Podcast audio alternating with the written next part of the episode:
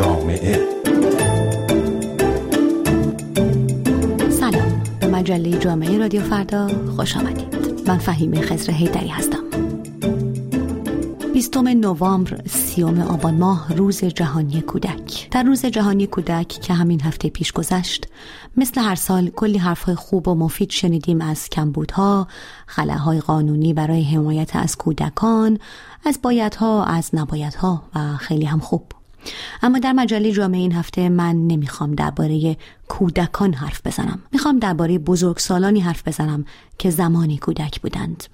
ما چه چیزهایی را از کودکی با خودمان حمل می‌کنیم؟ آیا کوله‌باری که از جهان بی‌پناه و معصوم کودکی به جهان بزرگسالی آورده ایم کوله‌بار سلامتی است؟ چیزهایی هست درباره کودکی، درباره رابطه من و شمای بزرگسال و مخصوصاً شمای پدر و مادر با کودکان که اغلب درباره‌شان کمتر حرف می‌زنیم. چیزهای خیلی مهمی هم هستند، اما اغلب و از آنجا که به عادتهای زندگی گذران روزمره نزدیکند فراموش می‌کنیم که چقدر در آینده و بزرگسالی بچه‌ها نقش دارند و تا چه حد می‌توانند همه زندگی آنها را برای همیشه تحت تأثیر قرار دهند. مثلا ما همیشه درباره اخلاق پسندیده احترام به پدر و مادر شنیده ایم. احترام به پدر و مادر از واجبات است. اما درباره احترام به کودک چقدر حرف زده ایم؟ نه محبت یا عشق ورزیدن یا همه زندگی خود را وقف کودک کردن، درباره اینها حرف نمیزنم. از احترام سخن میگویم. مریم میرزا،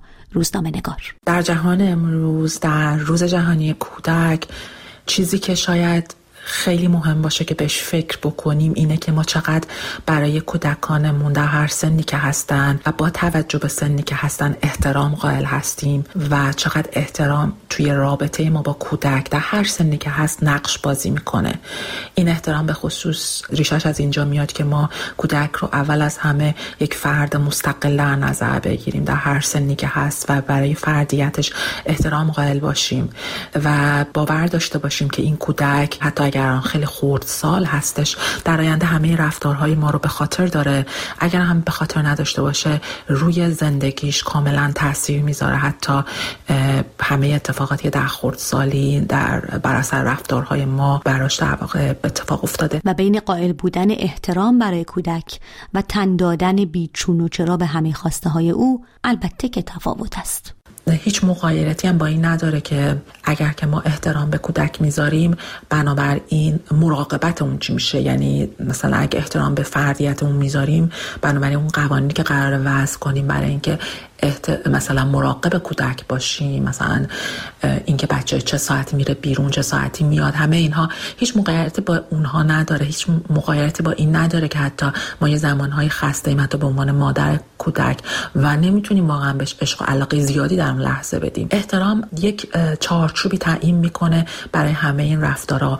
احترامی چارچوبی تعیین میکنه برای شیوه مراقبت، احترامی چارچوبی تعیین میکنه برای حتی شیوه عشق ورزی به فرزندمون. از بسیاری از خانواده‌های ایرانی هنوز گزارش‌های درباره تنبیه بدنی بچه‌ها میرسد. تربیت با استفاده از خشونت یا کتک زدن کودکان به خاطر اشتباهات یا شیطنت‌ها یا نادانسته‌هاشان اتفاقی نیست که تنها به دوران کودکی محدود باشد. آثار و نتایج این رفتارها تا سالهای بزرگسالی و ای بسا تا آخر عمر در آدمها باقی میماند. این صدای یک شنونده مجله جامعه رادیو فرداست. منم به شدت میزدن. هنوز جای داغ‌ها، سیخ‌های داغ و بریدگی‌هایی که هنوز مثل چیز رو بدنم هنوز مونده، مال اون زمان هنوز مونده. هنوزم که میبینم دوباره یادم میفته، دوباره به هم میریزم، واقعا به هم میریزم. هر موقع مسئله کودک آزاری پیش میاد، هر موقع دفاع از حقوق کودکان پیش میاد، واقعا جدی میگم که تو حالت خودم، تو خلوت خودم واقعا گریم میگیره برای اون شکنجه‌هایی که من میشدم. از اون میپرسم حالا که خود بزرگسالی است، از اینجا که به کودکی خود نگاه میکند چه احساسی دارد؟ آیا پدر و مادر خود را بخشیده است؟ آیا آثار تجربه آشفته کودکی را هنوز با خود حمل میکند؟ من واقعا از خانوما میترسیدم با توجه به شکنجه‌هایی که مادر من از بچگی نسبت من روا داشته بود. واقعا میترسیدم. پدر من سال 82 فوت شدن، مادرم سال 89. من مراسم خیلی خوبی براشون گرفتم.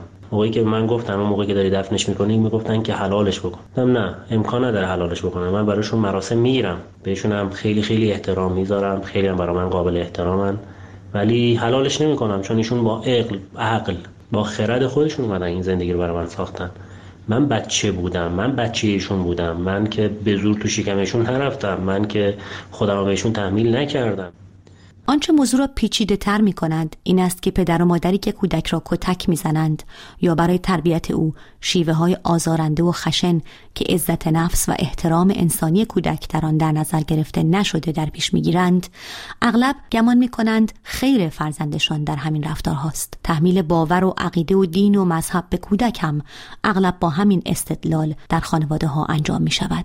منو مجبور می کردن مثلا شما باید روزه بگیری. منم جسماً خیلی بودم، نمیتونستم، واقعا نمیتونستم، ولی اینو برای خودم یه مبارزه کرده بودم. خیلی خب، الان جلوی اونا میگم که روزم، ولی حالا هر جایی من هر چی که گیر بیارم دزدکی بخوام بخورم. مثلا نون یادمه اون موقع ها مثلا میرفتم دزدکی نون برمی‌داشتم می‌ذاشتم تو جیبم، میرفتم یه گوشه شروع می‌کردم می‌خوردم. واقعا از نظر جسمی نمیتونستم. بهم میگفتم مثلا به زور باید نماز بخونی.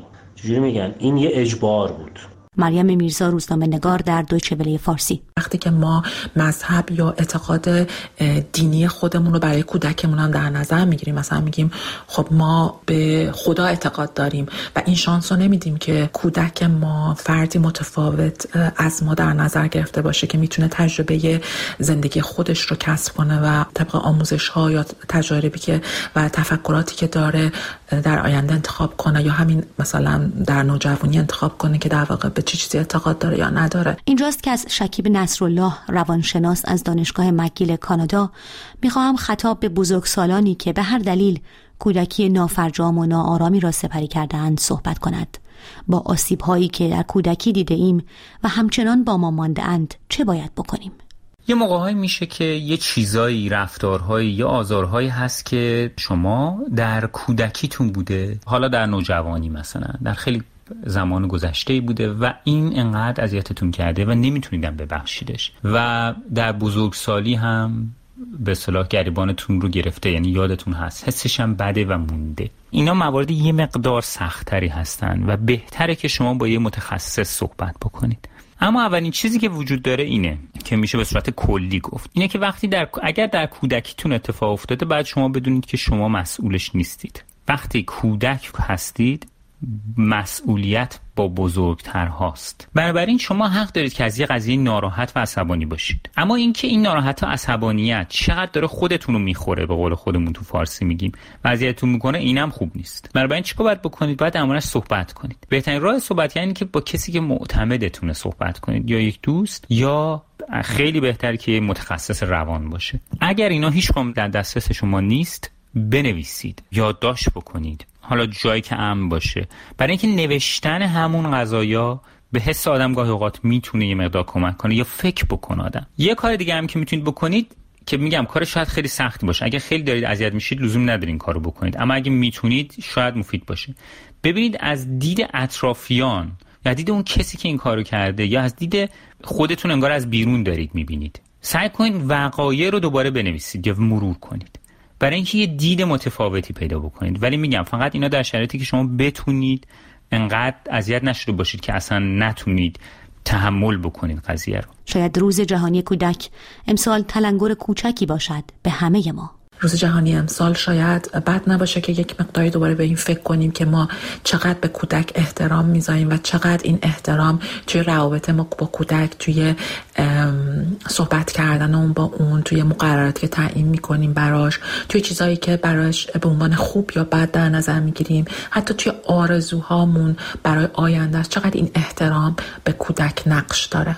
اگر پدر و مادر هستید، حواستان به آسیبی که ممکن است ناخواسته به کودکتان بزنید باشد. اگر بزرگسالی هستید که کوله‌بار کودکی نافرجام را با خود حمل می‌کند، شاید همانطور که روانشناس مهمان مجله جامعه تاکید کرد، نیاز داشته باشید برای باز کردن و کنار گذاشتن این چمدان کمک تخصصی بگیرید. روز جهانی کودک فرصت خوب و دوباره است برای فکر کردن و تجدید نظر درباره رفتاری که به عنوان بزرگسال با کودکان داریم. مرسی که با من فهیمه خضرایی این هفته هم در مجله جامعه رادیو فردا همراه بودید. خدا نگهدار.